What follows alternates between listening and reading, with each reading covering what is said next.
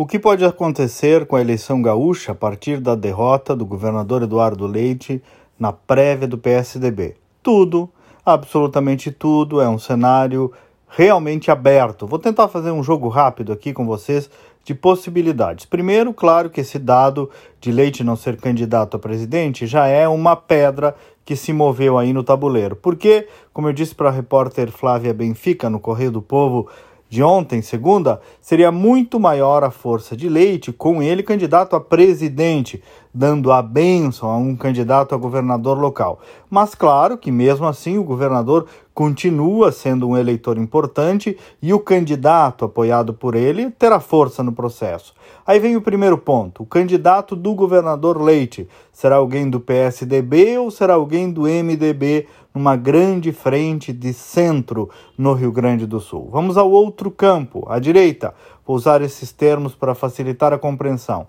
Rising Onyx, o governo Bolsonaro organizará o jogo local ou esse campo terá dois candidatos? Isso, numericamente, é um problema, porque não tem jeito, divide os votos havendo dois candidatos. Com quem irão os bolsonaristas?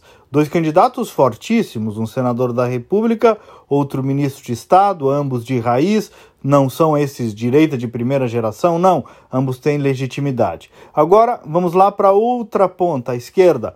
Aí também tem um jogo interessante. O PT trabalha com a ideia de Edgar Preto, iria apostar num nome novo e mais jovem. Do ponto de vista eleitoral, me parece até uma boa aposta, porque o Preto, por incrível que pareça, apesar de ter inclusive ligação com o MST, sabe ter um discurso urbano, é mais moderado, uma figura diferente. Se não ganhasse, ao menos o PT estaria criando uma liderança nova.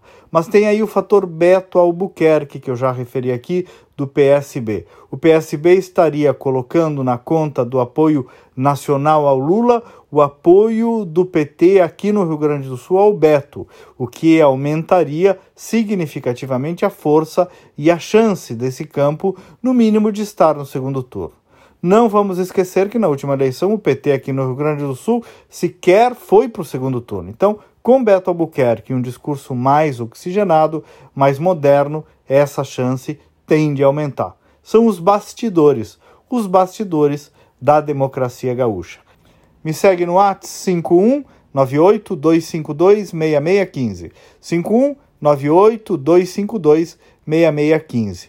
Adiciona, chama aí e a gente manda os comentários todos os dias. Eu também estou nas redes sociais. Até amanhã e vamos com fé.